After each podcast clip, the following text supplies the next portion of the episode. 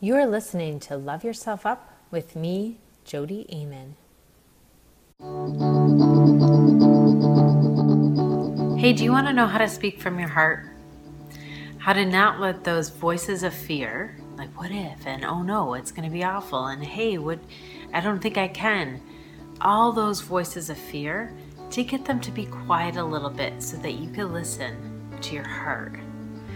That part of you that tells you what you want, what you dream about, what you hope for, and what your purpose is. Do you want to know how to listen to your heart? I'm going to tell you.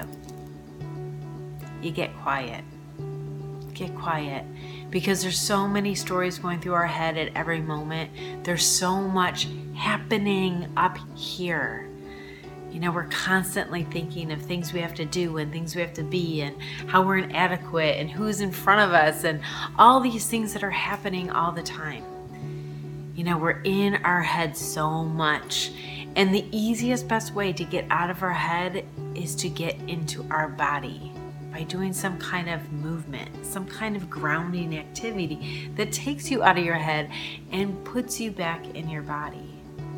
That's why yoga is so great for recovering from trauma because when you're doing yoga, you're really staying in your body, you're coming out of your mind. It's life changing and so healing. And so, in order to listen to the heart, we want to get out of our mind and get into our body a little bit. Yes, yoga is a great way to do it, or taking a walk outside. All of these things are going to take us out of our mind and take us into our body.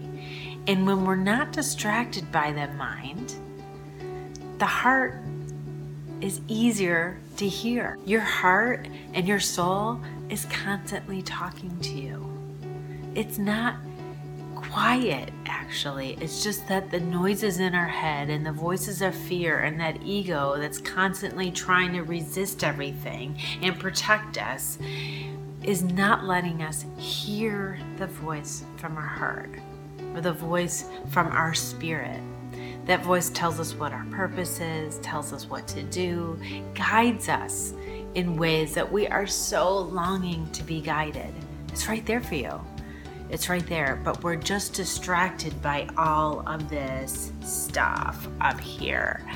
And so, what you have to do is get into your body. Some kind of movement and some kind of grounding activity will take you out of your head. Like when I start meditation, I close my eyes and I immediately listen to all the white noises around me and I feel the heaviness in my clothes or where my hands are sitting on my knees and I get into the senses of the body, and that helps take me out of my mind. So, the best way to listen to your heart is to come out of the mind by going into the body.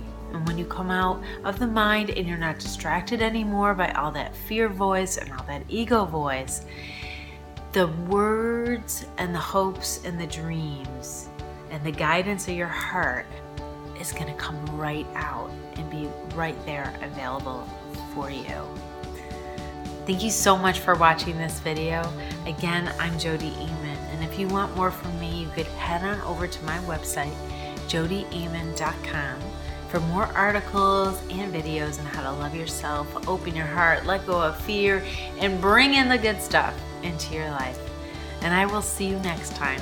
But until then, you let that you that you want to be shine through.